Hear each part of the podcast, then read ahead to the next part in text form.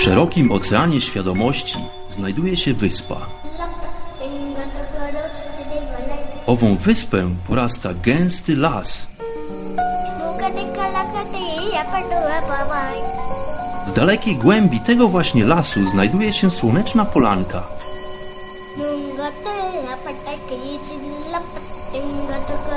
Przy tej oto polance w gorących promieniach słońca stoi sobie pewna magiczna chata.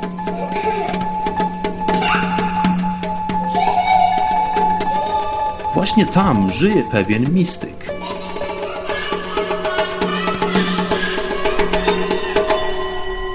Mam na imię Bart i zapraszam wszystkich serdecznie do wysłuchania programu Chata Mistyka.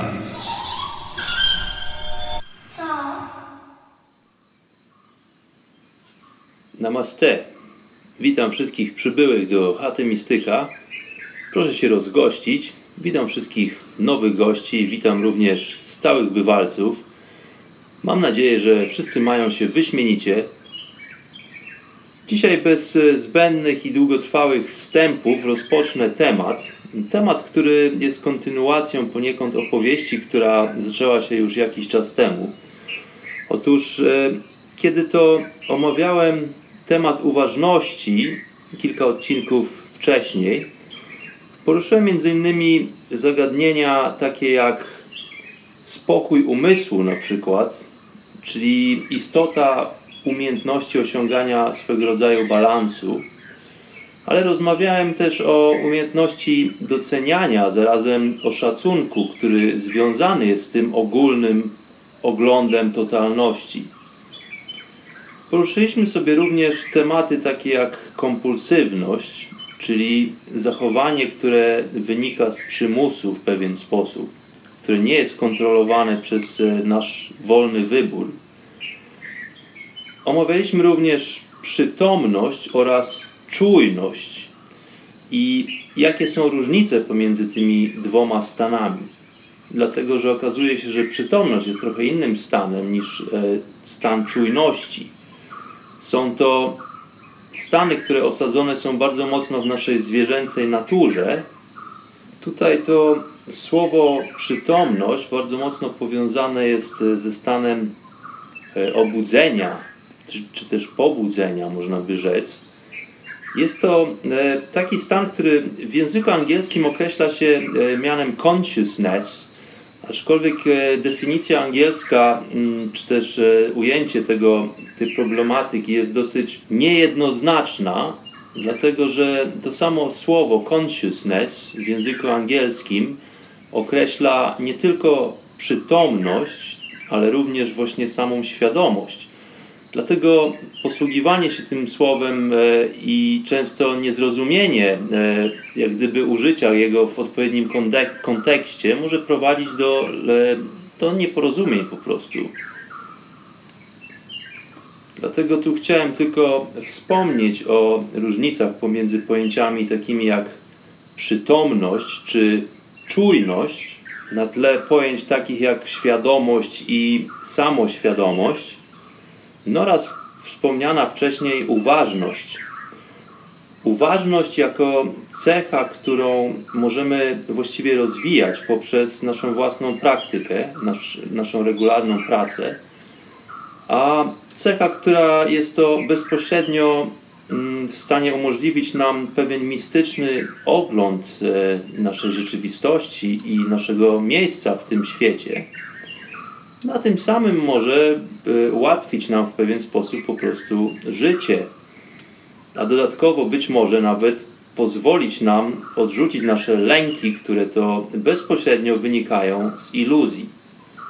Z iluzji nas samych w tym świecie i z iluzji na temat roli, jaką pełnimy tutaj w tym świecie. Ale omawiając pojęcie przytomności, napomknąłem również o kwestii nieprzytomności, która może wynikać z paru stanów, z paru względów, takich jak chociażby uraz fizyczny, czyli w przypadku obrażenia jakiegoś fizycznego, kiedy mózg doznaje obrażeń, zmienia się również w pewien sposób przytomność tego naszego umysłu, no lub nawet następuje stan tak zwanego szoku.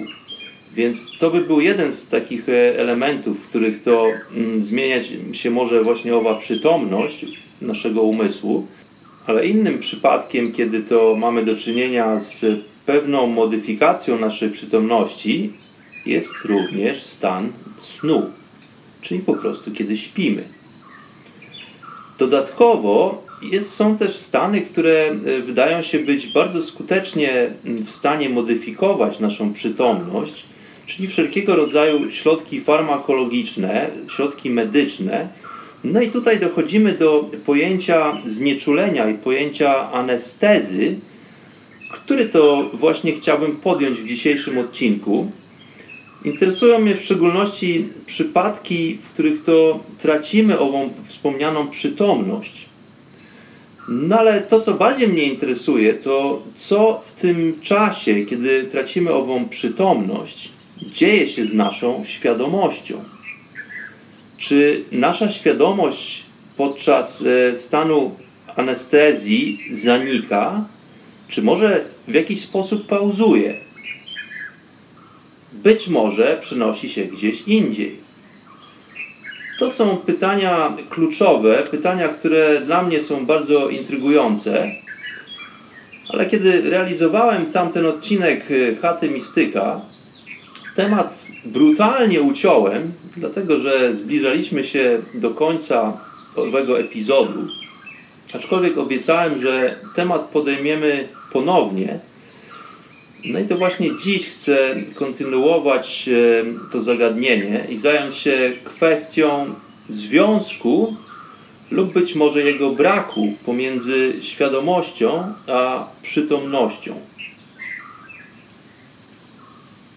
Do tego wszystkiego również oczywiście sprawa substancji chemicznych, które mogą decydować o naszym stanie umysłu i sposobie, w jaki to percypujemy i odbieramy rzeczywistość.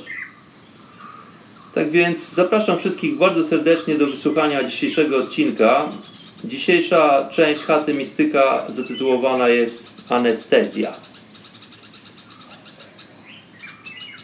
Struktura dzisiejszej audycji jest taka, że najpierw przedstawię nam, czym anestezja jest.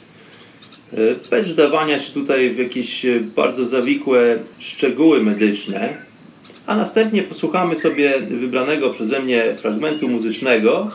Później natomiast przytoczę wywiad, w którym to Sadhguru, pewien wybitny mistyk, do którego to odnoszę się z wyjątkowym szacunkiem, opowie nam o kwestii anestezy i przytomności w relacji do świadomości. No i co to oznacza ogólnie w świetle jogi. No i na koniec dodam jeszcze parę słów od siebie. Także taki jest dzisiejszy program naszej audycji. Zapraszam wszystkich do słuchania. Tak więc anestezja jest to procedura, której poddaje się pacjentów operacyjnych, aby przeprowadzić zabieg przy jednakowym uniknięciu bólu, który to w przeciwnym wypadku mógłby wywołać traumę lub po prostu uniemożliwić owo postępowanie medyczne. Czyli jest to pod względem biologicznym proces, w którym to zatrzymywany jest przebieg czy też odbiór informacji, które to przemieszczają się w organizmie za pośrednictwem neuronów i za pośrednictwem receptorów. Pod względem fizjologicznym, pod względem biologicznym jest to zaburzenie czy też zaniechanie procesu komunikacji neuronów, neuroprzekaźników i receptorów w naszym organizmie. Czyli jest to po prostu jak gdyby przerwanie mostu pomiędzy dwoma stronami rzeki, no i w związku z tym informacja nie przedostaje się z jednego brzegu na drugi. Ale to jest tylko ujęcie teoretyczne. Samo pojęcie anestezy pojawiło się oficjalnie w Stanach Zjednoczonych tylko troszkę ponad 150 lat temu, dokładnie w roku 1846 została oficjalnie zaprezentowana procedura anestezy, chociaż doskonale zdajemy sobie sprawę z tego, że w naturze podobne procedury znane już są właściwie od tysiącleci. Trochę inne substancje są używane, substancje naturalne. Mówię tutaj o wszelkiego rodzaju ziołach i innych substancjach, które stosowane są chociażby na kontynencie australijskim, czy w Egipcie, czy właściwie w wszelkich innych zakątkach, gdzie cywilizacja rozwija się prężnie. Stosowane są substancje takie jak chociażby opiaty, dajmy na to.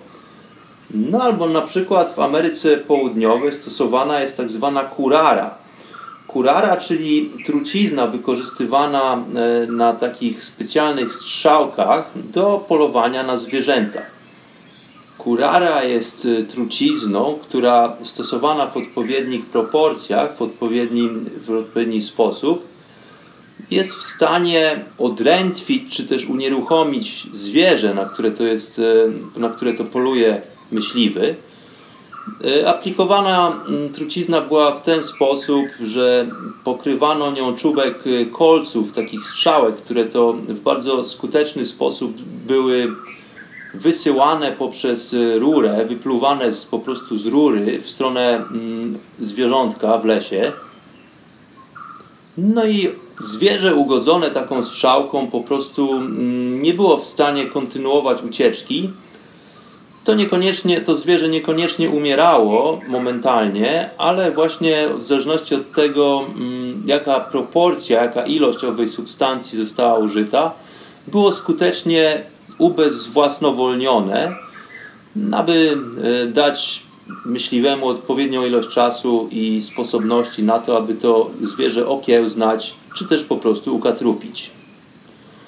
No, jak wiadomo, substancja ta w odpowiednim użytku jest w stanie również oddziaływać na system nerwowy człowieka, no i powoduje również pewne zamierzone, określone warunki, które można by nazwać taką starożytną anestezą właściwie.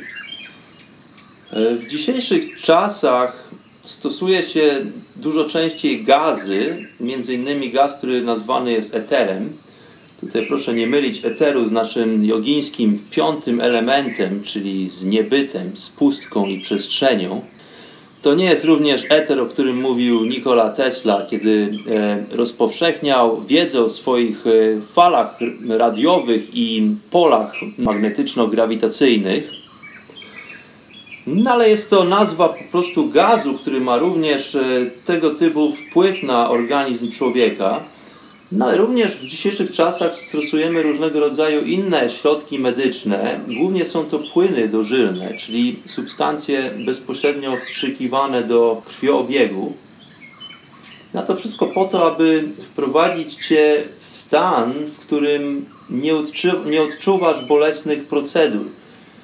Anestezja to stan, w którym jesteś po pierwsze nieprzytomny, po drugie, nie zapamiętujesz, więc co ciekawe, jest to właśnie stan, który bezpośrednio oddziałuje na Twoją pamięć, powodując w pewien sposób amnezję, dlatego że nie zwykłeś przywoływać do pamięci doświadczeń, które wydarzyły się podczas, kiedy jesteś pod wpływem substancji anestezjologicznych. Kolejną rzeczą, która się dzieje z Tobą, to po prostu nie czujesz bólu. Czyli jesteś kompletnie niewrażliwy na wszelkiego rodzaju informacje, które pochodzą od Twojego systemu nerwowego.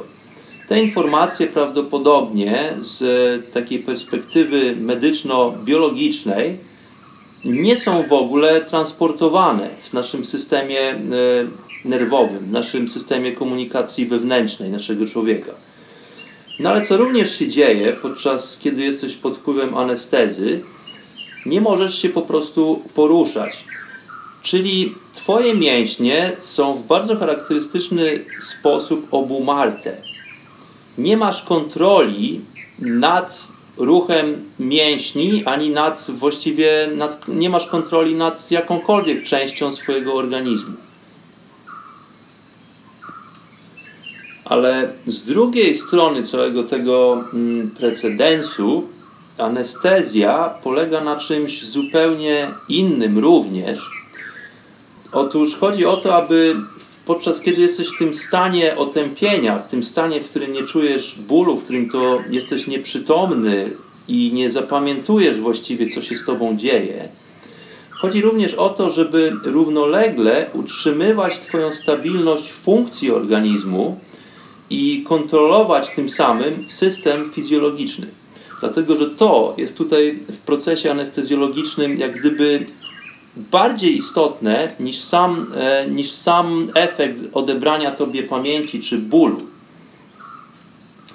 No i to jest właściwie główne zadanie anestezjologa, czyli to utrzymanie funkcji życiowych człowieka, funkcji takich jak funkcja oddychania chociażby, czy kontrola ciśnienia krwi, czy pracy serca.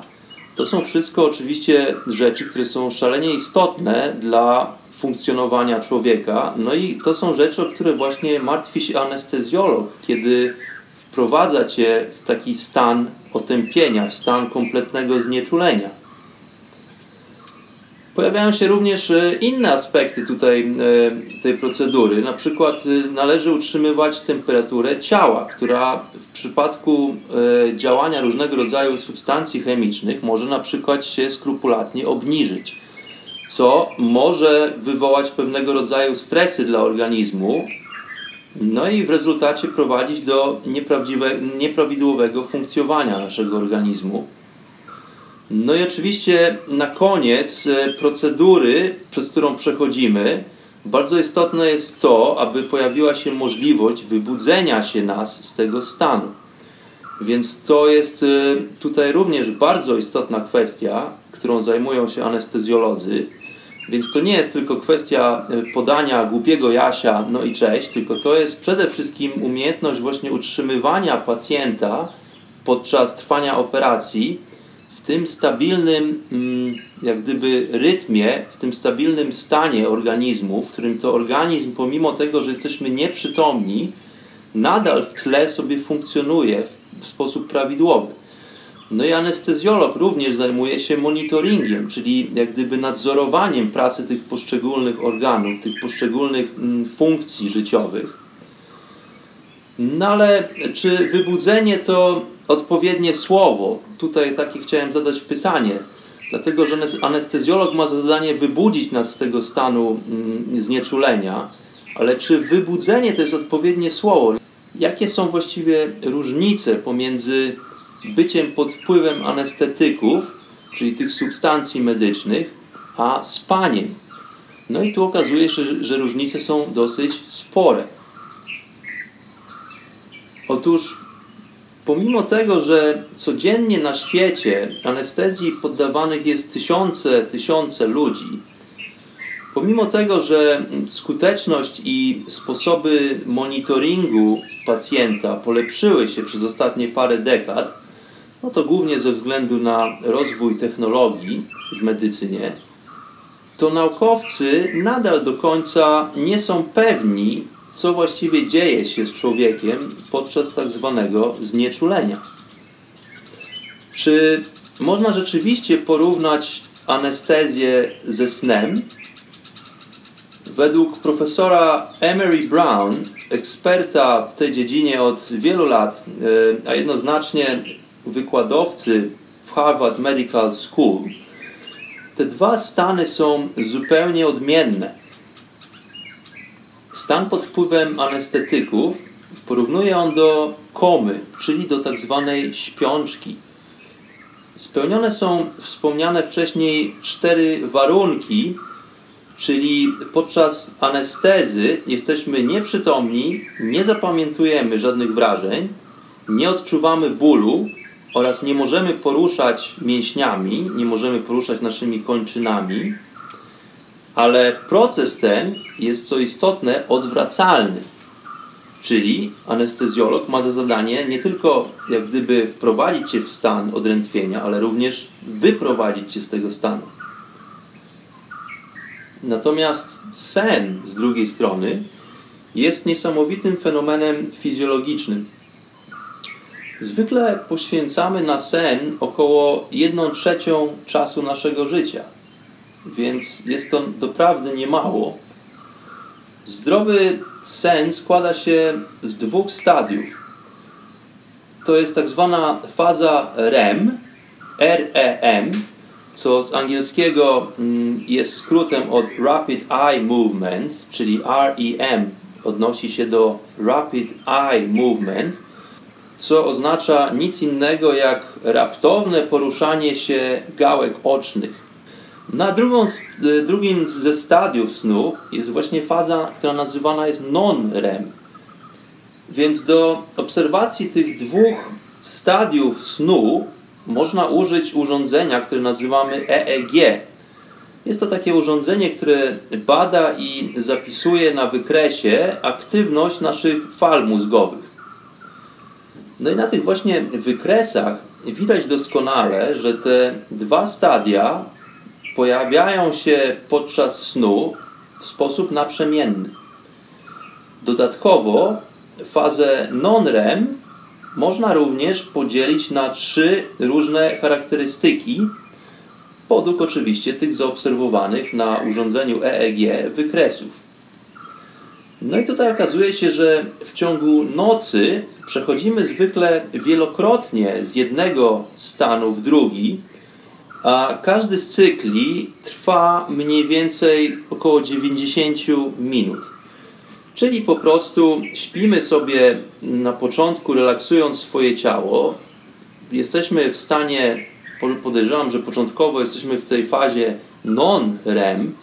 No i później zaczyna się właśnie stan, który to utożsamiamy również ze śnieniem, czyli z pojawianiem się obrazów i z przeżywaniem jak gdyby odmiennego stanu świadomości dla nas. No i to jest właśnie ten stan, w którym to raptownie pod powiekami poruszamy oczami. Tak jakbyśmy chcieli skupić naszą uwagę na różnych zjawiskach, które to prezentują się przed naszym wzrokiem. No więc jest to stan dosyć aktywny, pomimo tego, że mamy przez cały czas zamknięte oczy.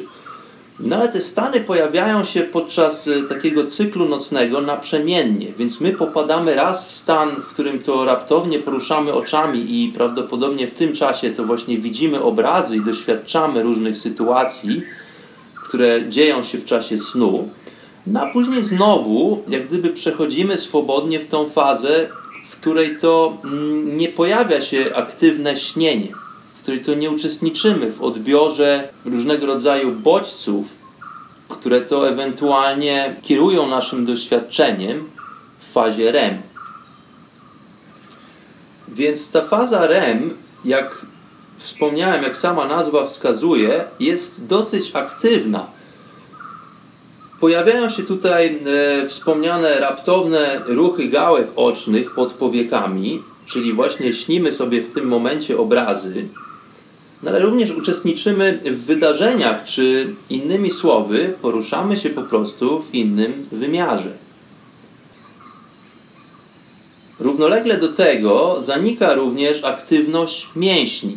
W przeciwnym wypadku biegalibyśmy dookoła pokoju, wspinali się po ścianach. W tym czasie, w tej fazie fizjologia trochę się zmienia.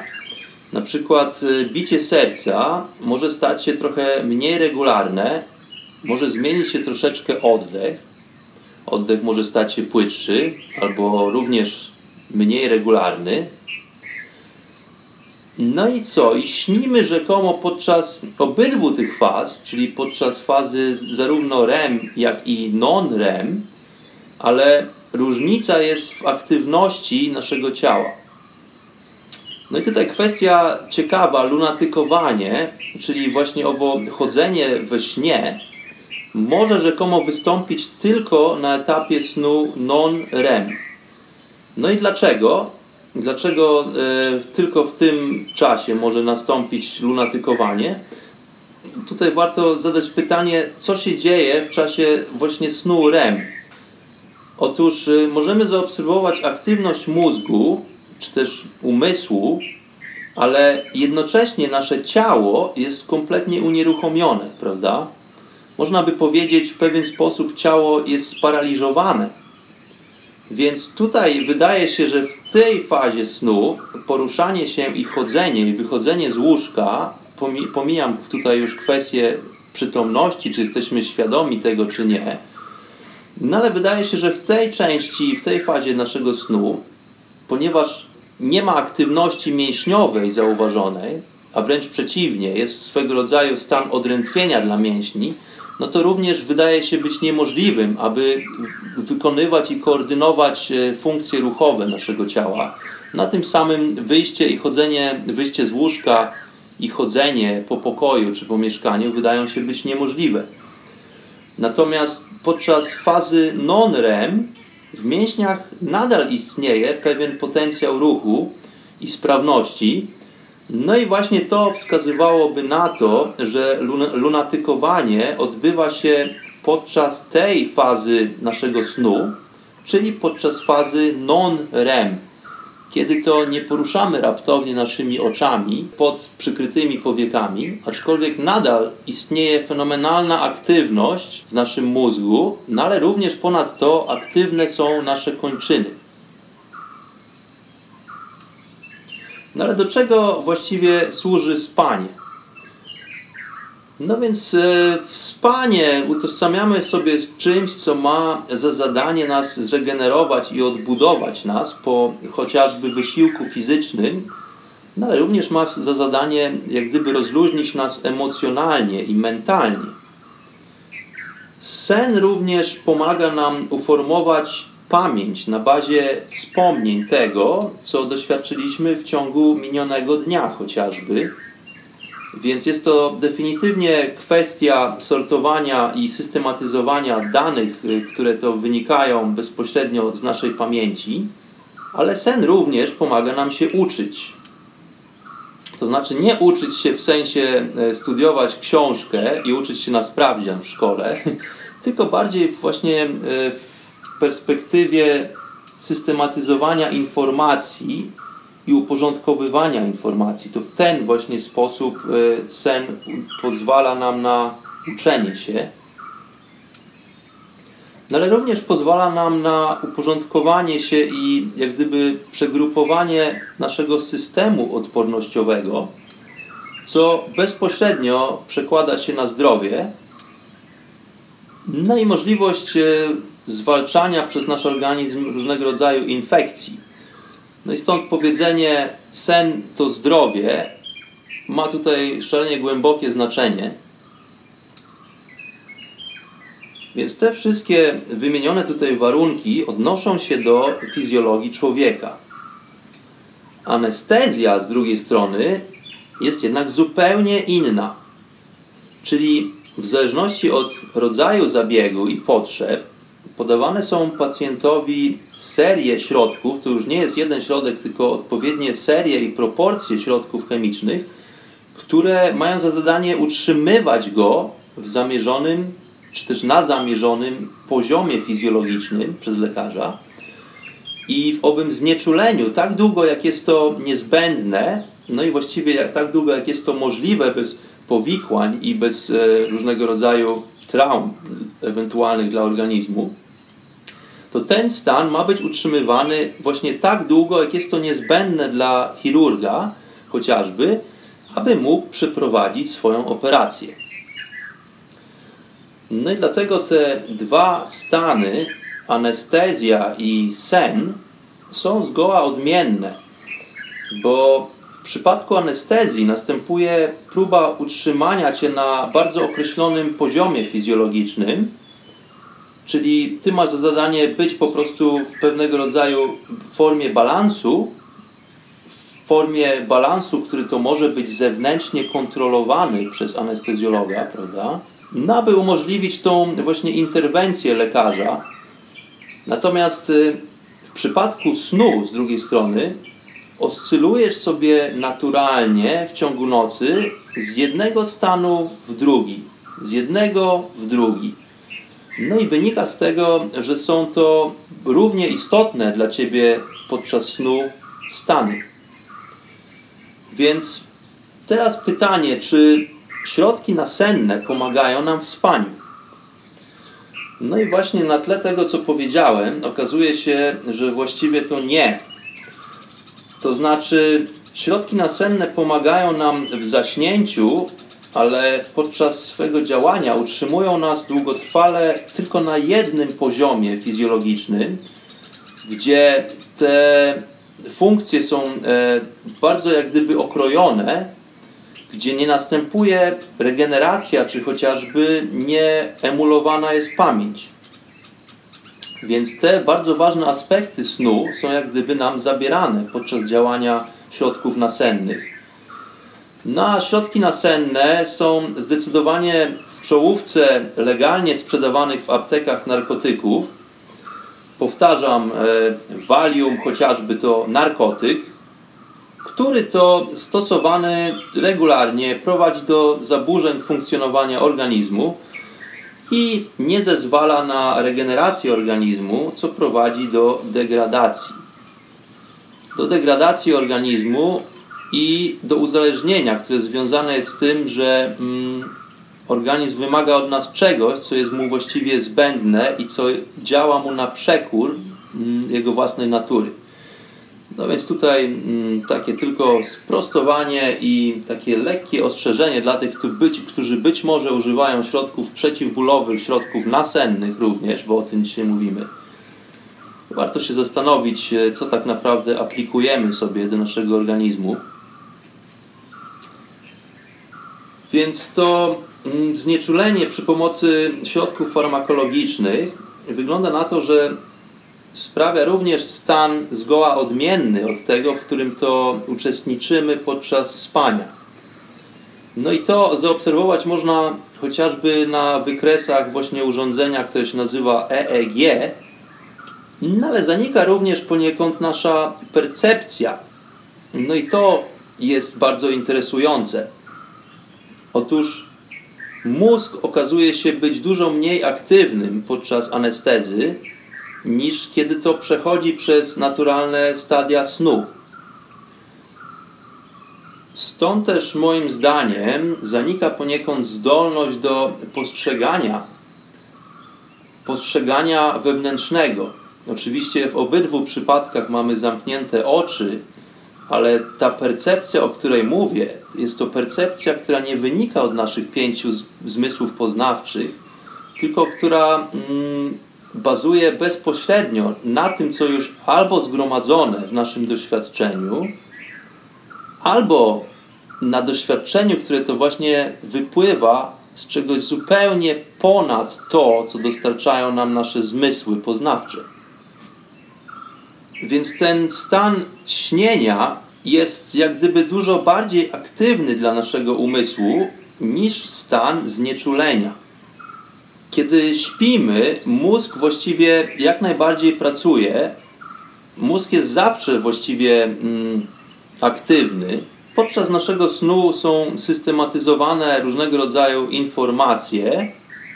To właśnie wtedy przeżywamy jak najbardziej realne dla nas z tej perspektywy wydarzenia. Doświadczamy czegoś, jak gdyby w innym wymiarze. W śnie często nie zdajemy sobie sprawy z tego, że śnimy właściwie, prawda? Zatem nasze doświadczenia są dla nas jak najbardziej realne. Inaczej być może funkcjonuje trochę pamięć i być może istnieje inny zbiór reguł, którymi w danym momencie rządzi się ten wymiar, w którym to właśnie bierzemy udział.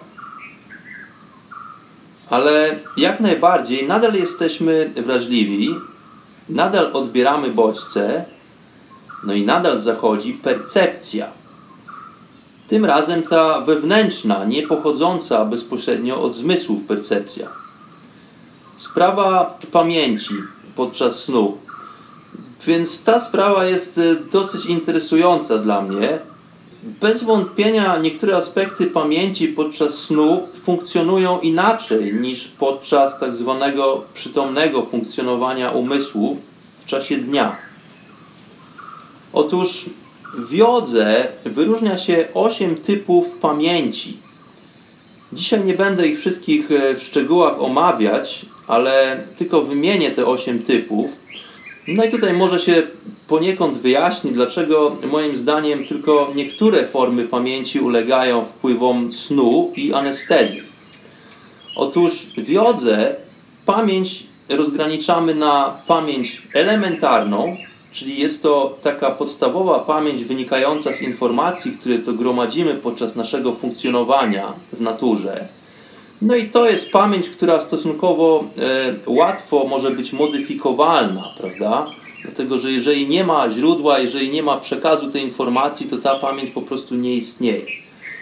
No ale idąc dalej, również wyróżniamy pamięć na poziomie atomowym. Ta pamięć, ten rodzaj pamięci wydaje się być dużo trudniej modyfikowalna.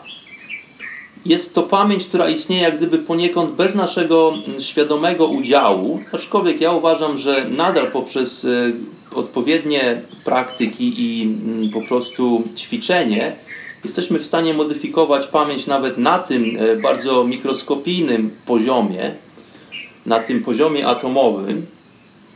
To jest pamięć, która mówi nam o tym, jak mają funkcjonować nasze tkanki, w jaki sposób atom ma się nie rozpadać chociażby, dlatego, że on również składa się z mniejszych, pomniejszych części, no ale tutaj dzisiaj nie wnikając w tego rodzaju szczegóły, będę kontynuował. Kolejnym rodzajem pamięci jest to pamięć ewolucyjna, czyli jest to ten rodzaj pamięci, która zapisana jest jak gdyby w każdym z nas jako gatunek, no i jest to pamięć, która odpowiada za prawidłowość procesu naszego rozwoju. Tak w skrócie bym to dzisiaj określił. Kolejnym rodzajem pamięci w jodze jest to pamięć karmiczna. Temat karmy jest tematem bardzo rozległym i tematem bardzo głębokim, którego do tej pory nie miałem śmiałości poruszyć w naszych spotkaniach w chacie Mistyka. Jest to jeden z głównych właściwie aspektów jogi. Jest to temat, o którym można by opowiadać przez bardzo długo. No ale dzisiaj nie o tym. Dzisiaj tylko wspominam o właśnie pamięci karmicznej, która związana jest z pewnego rodzaju subtelną akcją. Otóż samo słowo karma w sanskrycie oznacza akcję. Akcję, czyli pewnego rodzaju aktywność, która dzieje się na zewnątrz. Ale to nie jest tylko na zasadzie takiej, że rób dobrze, więc tego dobrego rodzaju skutki będą do ciebie wracały. Jeżeli będziesz zły, to to się odwróci przeciwko tobie. To nie na tym polega karma. No ale tutaj również nie chcesz się za bardzo angażować i wdawać w szczegóły dzisiaj. Jest to również proces, który tak naprawdę buduje ciebie. Czyli to nie tylko ty tworzysz akcję, ale również wszystkie okoliczności, w których się znajdujesz, tworzą ciebie. I na tej płaszczyźnie omawiany jest również fenomen pamięci, pamięci człowieka, pamięć karmiczna. To jest sprawa bardzo ciekawa, do której myślę, że powrócimy w przyszłości. No a teraz idąc dalej, rodzaje pamięci w jodze można jeszcze podzielić na kategorie takie jak pamięć świadoma, czyli w skrócie pamięć, która zachodzi przy naszej uważności, czy poniekąd przy naszym zaangażowaniu. Wyróżniamy również pamięć nieświadomą. No i oprócz tego istnieją dwa gatunki pamięci, takie jak pamięć artykułowalna i pamięć nieartykułowalna. Co to w skrócie oznacza? Pamięć artykułowalna jest to taka pamięć, która połączona jest jak gdyby z inną informacją. Czyli to nie tylko kwestia tego, że my możemy wyartykułować, nazwać owe procesy pamięciowe, ale one również zakorzenione i połączone są z innymi faktami, więc jest to jak gdyby taka siatka uzależnień, w której to tkwi również pamięć. A z drugiej strony właśnie pamięć nieartykułowalna jest to pamięć, która jak gdyby istnieje ponad fenomenem siatki. Jest to pamięć, która jest niezależna od innych elementów. Ale mnie dzisiaj interesuje świadomość człowieka i to, czy anesteza jest w stanie modyfikować, czy być może zabrać pacjentowi świadomość. Czy tracimy świadomość, kiedy śpimy lub kiedy tracimy przytomność? Czy tracimy świadomość po śmierci? Innymi słowy, czy nasza ludzka świadomość może umrzeć? Ale zanim przejdziemy do tych jakże ciekawych pytań, proponuję dla rozluźnienia fragment muzyczny i za parę minut powracamy do naszych dyskusji.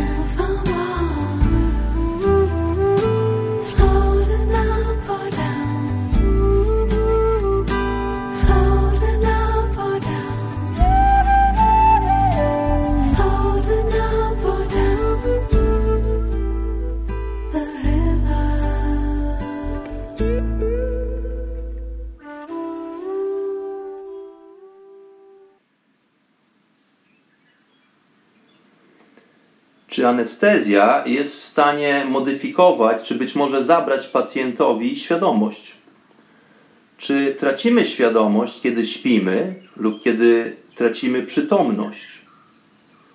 Czy tracimy świadomość po śmierci?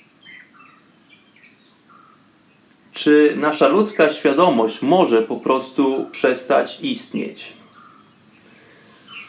Tu, aby rozwiać te tajemnice, a być może wzbudzić w niektórych kontrowersje Przytoczę wywiad z głęboko ugruntowanym mistykiem, jednym z najistotniejszych mistrzów duchowych, którzy to pojawili się na mojej drodze. Uważam go za jednym z najistotniejszych mistrzów duchowych dzisiejszych czasów ogólnie. Nadal żyjący, nadal aktywnie głoszący prawdę, miałem zaszczyt przebywać w jego towarzystwie oraz być z nim wielokrotnie. Dla mnie jest inspiracją i błogosławieństwem na drodze mojego rozwoju duchowego. W skrócie mój Guruji, Sadhguru. W rozmowie z anestezjologiem, nie wiem dokładnie z kim, dlatego że w materiale nie było podane nazwisko tego pana, który zadaje pytania. Aczkolwiek link do oryginalnego wywiadu wklejam w archiwum pod audycją dzisiejszą. Na rozmowa będzie na temat efektów anestezji i tego, czy utrata świadomości jest tak naprawdę możliwa. Także ja przetłumaczyłem dla Was, szanowni goście Chaty Mistyka, owy wywiad pomiędzy anestezjologiem i Sadhguru i do wysłuchania którego wszystkich właśnie zapraszam.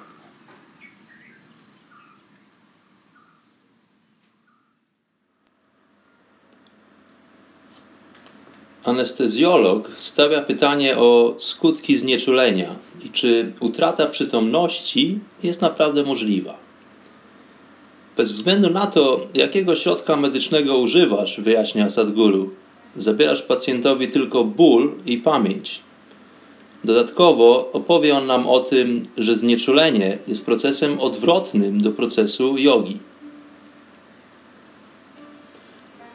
Namaskaram, Sadhguru. Z zawodu jestem anestezjologiem. Minęło 200 lat, a my wciąż nie rozumiemy, jak to się dzieje, że pacjenci stają się nieprzytomni. Istnieją teorie. Frustrującym problemem jest to, że zdarzają się pacjenci, którzy wciąż są całkowicie świadomi całego przebiegu operacji i nie wiemy dlaczego. Słyszałem, że mowa jest o 7 warstwach świadomości i wiele ponad to. Jak duża część świadomości może być tak naprawdę zabrana przez leki? Dodatkowe pytanie, czy praktykujący jogę pozostaną świadomi podczas tego całego procesu? Sadhguru. Niezależnie od rodzaju znieczulenia, którego używasz, nie zabierasz nawet odrobiny świadomości. Odbieracie ból i pamięć lub zdolność do wspominania. Zdecydowanie zdarza się, że ludzie przechodzą poważną operację, w której są całkowicie znieczuleni i nie pamiętają niczego, kiedy powracają do przytomności.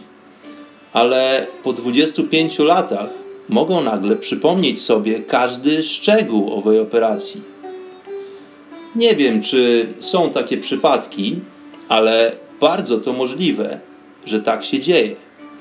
Ponieważ blokujesz tylko proces skupienia, a tym samym możliwość pojawienia się wspomnień. Nie możesz odebrać świadomości, bez względu na to, ile podasz człowiekowi środków medycznych. Pewnego dnia wydarzyło się to. Shankaran Pillai poszedł do dentysty i oznajmił. Tutaj właśnie pojawi się jeden z klasycznych dowcipów Sadhguru. Poczucie humoru Sadhguru jest doprawdy potężne. No, często pojawiającym się bohaterem tych błyskotliwych anegdot jest pewien typowy Hindus o popularnym w Indiach imieniu i nazwisku Shankaran Pillai. To coś na wzór naszego Jana Kowalskiego. Więc Sadhguru zwykle swoją dowcipną opowieść rozpoczyna właśnie owymi słowami. Pewnego dnia wydarzyło się to. Shankaran Pillai poszedł do dentysty i oznajmił. Potrzebuję wyrwać ząb. Ile to kosztuje? Dentysta odparł. To będzie pana kosztować $500. Shankaran Pillai powiedział. Nie, to za drogo. Dentysta odrzekł mu na to. Cóż, taka jest opłata za tą usługę. Po chwili Shankaran Pillai odezwał się. Słyszałem, że 50% kosztów operacji to znieczulenie. Załóżmy, że nie użyje pan znieczulenia. Ile by to kosztowało? Lekarz zastanowił się chwilę i odrzekł. Cóż, byłoby to bardzo bolesne dla pana, ale koszt spadłby do $250. Wtedy Shankaran Pillai powiedział: załóżmy, że nie będzie usuwał pan zęba osobiście, ale pozwoli, aby to jeden z pana stażystów przeprowadził zabieg. Ile by to kosztowało? Dentysta powiedział: cóż, w tym przypadku nie odczuje pan oczywiście takiego samego profesjonalizmu i doświadczenia, no ale wtedy kosztowałoby to tylko $100. Następnie Shankaran Pillai zapytał: załóżmy, że jeden z pana uczniów, dentysta na treningu, zrobi to, a kolejnych 10 uczniów będzie go oglądać. Co jeżeli potraktujemy zabieg jako demo? Dentysta zamyślił się chwilowo, po czym powiedział: cóż, będzie to bardzo bolesne, a dodatkowo 10 osób zaglądających w usta może być krępującym doświadczeniem, no ale wtedy będę musiał zapłacić panu za to $200. Super! Wykrzyknął Shankaran Pillai. Teraz mamy wspólny język. Proszę zatem umówić na jutro spotkanie z moją teściową. No i takie są właśnie dowcipy Sadhguru. No ale co nadal mówi o fenomenie sam mistyk? Znieczulenie jest błogosławieństwem, które blokuje ból i pamięć, ale w żadnym sensie nie odbiera ono świadomości. Nie dotyczy tego aspektu ciebie. Nawet jeśli ktoś umiera z powodu przedawkowania znieczulenia, mam nadzieję, że takie rzeczy nie zdarzają się często, nie dotyczy to jego świadomości. Sprawiasz, że ciało staje się zbyt odrętwiałe, by powrócić do zdrowia, ale świadomość pacjenta jest nienaruszona. To nie jest możliwe. Dlatego proces duchowy staje się tak znaczący, ponieważ dotykasz wymiaru, którego nie może dotknąć nic. Właśnie dlatego guru jest uważany za najważniejszy kontakt w życiu, ponieważ dotyka on wymiaru, którego nikt inny nie jest w stanie dotknąć. Pan anestezjolog mówi: powiedziałeś, że znieczulenie kompletne oddziałuje na proces tworzenia wspomnień. Czy dotyczy się to również tych, którzy praktykują jogę? Problem z praktykantami jogi polega na tym, że potrafią oni przypominać sobie znacznie więcej niż inni. Ja sam pamiętam rzeczy, które działy się wokół mnie, kiedy byłem bardzo małym dzieckiem. Miałem może 2-3 miesiące. Większość ludzi nie pamięta, co się stało, zanim osiągnęli 4 lata życia. Często to wykracza nawet dalej. Przypominasz sobie rzeczy z wielu poprzednich wcieleń. Celem jogi nie jest otępienie. Celem jogi jest rozpalić cię w taki sposób, abyś był o wiele bardziej żywy niż to, co uznajesz obecnie jako życie. Otępienie lub próba ucieczki od rzeczywistości nigdy nie będą na celu wiodły. Chodzi o to, aby zmierzyć się z rzeczywistością i poznać wyższą lub większą rzeczywistość, która to sprawi, że małe rzeczy, które uważasz teraz za prawdziwe, to, co cię niepokoi i sprawia torturę, wszystko to zniknie. Wszystkie te rzeczy znikną nie dlatego, że przestaną istnieć, ale po prostu dlatego, że staną się nieistotne. W jodze nie chodzi o znieczulanie bólu. Jeśli masz mały problem, sposobem w jodze jest to, abyś potrafił dostrzec znacznie większy problem. Jeśli uświadomisz sobie ten większy problem, wszystkie twoje drobne problemy staną się nieistotne. Pozostanie tylko jeden kotłujący się w tobie problem. Musisz wrzec z taką siłą i taką intensywnością, że nie masz szans, żebyś mógł istnieć bez znalezienia rozwiązania. A rozwiązaniem jest kompletnie się rozpuścić, A zatem anestezja jest tylko odwrotnością jogi, ponieważ próbuje znieczulić to, co jest. W jodze nie próbujemy odrętwiać, próbujemy natomiast powiększyć zakres twojego problemu do nieograniczonej przestrzeni, aby twój problem nie był już niczym ograniczony. Jest to wtedy problem nieskończoności. Jeśli to zrozumiesz, nagle zobaczysz, że nie ma innego problemu, ponieważ wszystko inne staje się zupełnie nieistotne. Nie chodzi o to, że to nie istnieje, ale staje się nieistotne ze względu na większą rzecz, na którą patrzysz.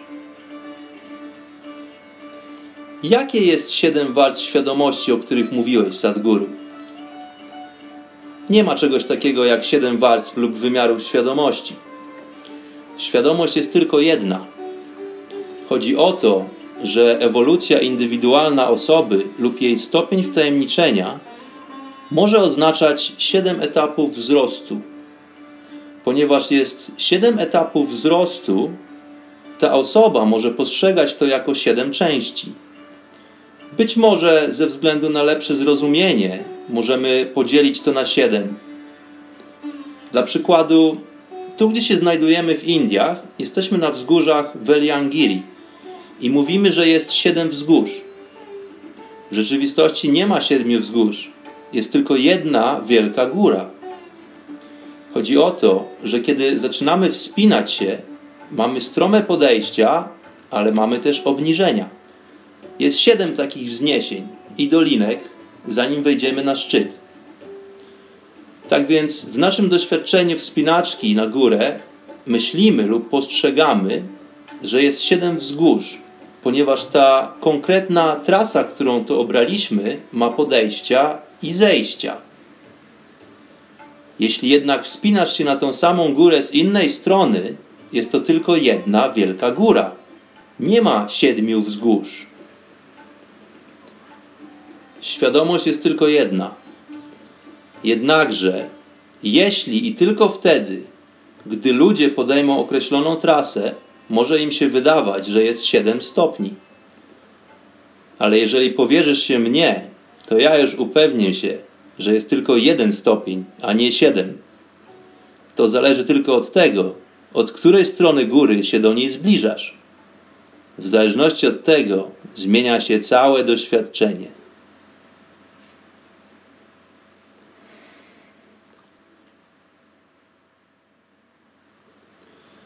To są właśnie słowa mędrca Guruji Sadhguru. Ja tymczasem po części pozostawiając was, drodzy słuchacze, w tych osnowach mistycyzmu, będę jednakże powoli kończył nasze dzisiejsze spotkanie w chacie. Chciałem tutaj jeszcze wspomnieć tylko o paru kwestiach na koniec. Kwestiach, które dla mnie są szczególnie interesujące w odniesieniu właśnie do stanu odrętwienia, do stanu anestezji, czy też totalnego, kompletnego znieczulenia. Otóż, tak jak wspomniałem, tematów jest wiele, które to, mam nadzieję, będziemy kontynuować jeszcze w przyszłości.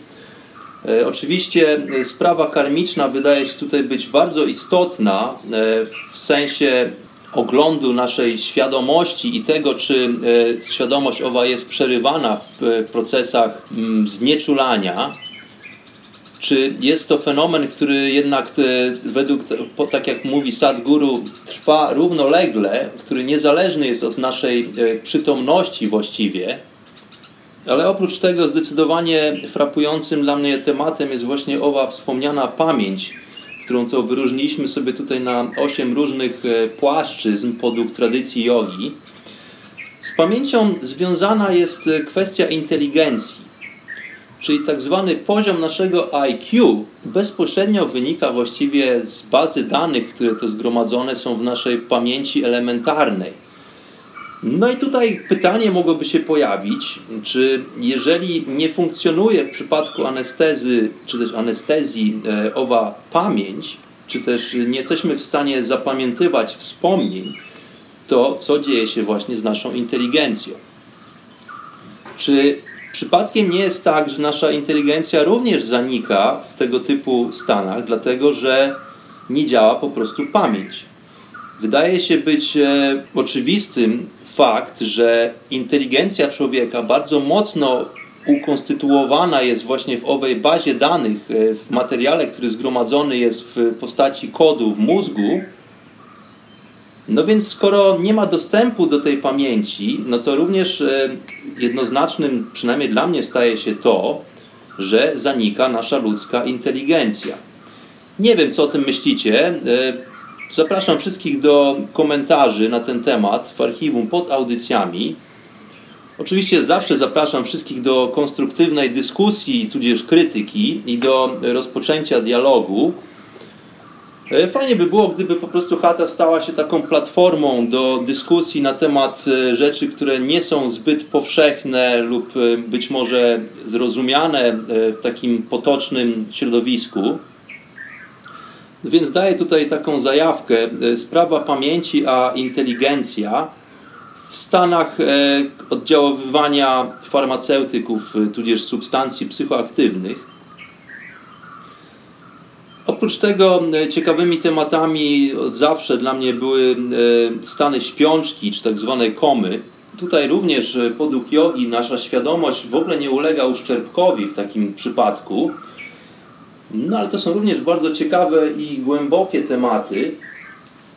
No ale jeszcze chciałem wspomnieć o naszej ludzkiej identyfikacji, czyli czymś, co bardzo mocno powiązane jest z ego, czyli z wrażeniem, jakie mamy na temat samych siebie funkcjonujących w tym świecie iluzji. Więc owy intelekt, owa inteligencja wydaje się być instrumentem, który w pewien sposób chroni naszą identyfikację, prawda? Dlatego, że z czym głównie identyfikujemy się jako ludzie? No więc można by tu wyróżnić trzy takie z grubsza oczywiste tematy. Nasze poczucie identyfikacji wiąże się głównie z naszym ciałem fizycznym, no ale to poczucie identyfikacji możemy przenosić też na inne płaszczyzny, chociażby takie jak na przykład nasz krąg rodzinny. Czyli identyfikujemy się chociażby z naszą rodziną, tudzież z odpowiednią funkcją w naszej rodzinie. Tak więc ja jestem synem, albo jestem czyimś ojcem lub bratem i tak dalej, prawda? Więc to jest oczywista sprawa naszej identyfikacji na tle naszego funkcjonowania w rodzinie, czy też w społeczeństwie, no ale możemy to przenieść na jeszcze szerszy okrąg, taki jak na przykład właśnie naród. Więc funkcjonujemy w narodzie, utożsamiamy się z jakimś konkretnym plemieniem, z jakimś konkretnym krajem, z jakąś konkretną narodowością. Z tego poczucia identyfikacji, oprócz poczucia jak gdyby bezpieczeństwa, bo to z tym chyba głównie się wiąże poczucie przynależności do grupy, pojawiają się również pewnego rodzaju powikłania. Dlatego, że ponieważ mamy różnice poglądów, co jest sprawą naturalną i niezbędną dla ewolucji świadomości ludzkiej, to, że każdy z nas ma inne opinie i inaczej postrzega i odbiera rzeczywistość, no ale na tle tego właśnie, kiedy zbyt mocno albo w nieprawdziwy sposób identyfikujemy się z jakąś grupą społeczną, może również dochodzić do przypadków sporów, prawda? No i na tle narodowym mogą pojawić się takie skrajne przypadki jak na przykład wojny. Wojny, które uwarunkowane są poczuciem przynależności do chociażby właśnie narodu. Otóż w jodze mówi się o pojęciu ahankara. Ahankara to nie jest identyfikacja związana z ego, z naszym fałszywym oglądem nas samych, ale jest to poczucie identyfikacji, które wiąże się z poczuciem kosmicznym. Jest to kosmiczne poczucie identyfikacji, czyli właściwie można by powiedzieć, że to prawdziwe. Czyli w tym przypadku ja nie jestem tym ciałem, nie jestem nawet tym umysłem, nie jestem tym ojcem, tudzież bratem i tak dalej. Nie jestem obywatelem, ale jestem po prostu wszechobecnym, trwającym wiecznie i nieskończonym kosmosem. Jest to kompletnie inny kąt oglądu rzeczywistości.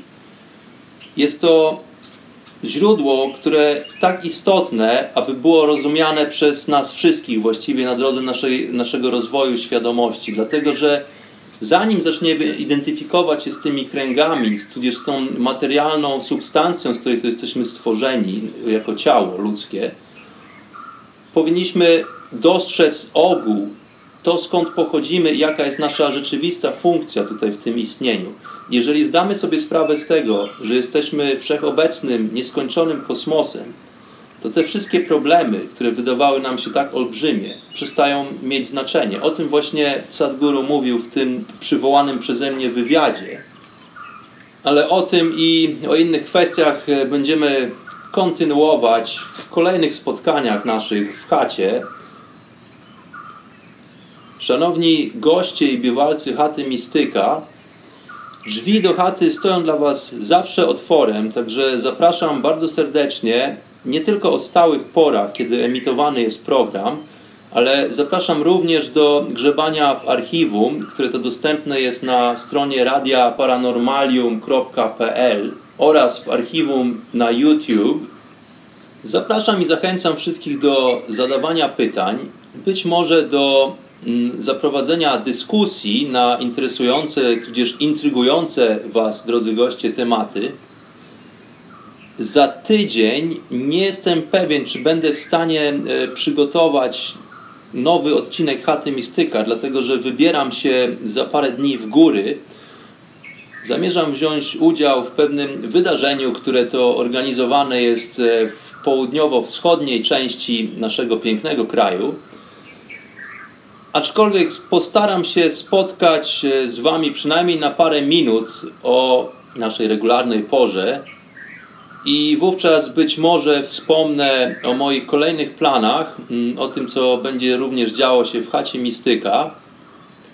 Natomiast na teraz żegnam się ze wszystkimi, wysyłam w Waszą stronę wspaniałą, potężną, promienistą energię i światłość. Mam nadzieję, że wszyscy zdrowymi jesteście, zbalansowanymi i żyjecie w szczęściu, w miłości i w przebudzeniu. Mówił do Was Bart. Pozdrawiam wszystkich bardzo, bardzo serdecznie z chaty Mistyka. Namaste. Pranam.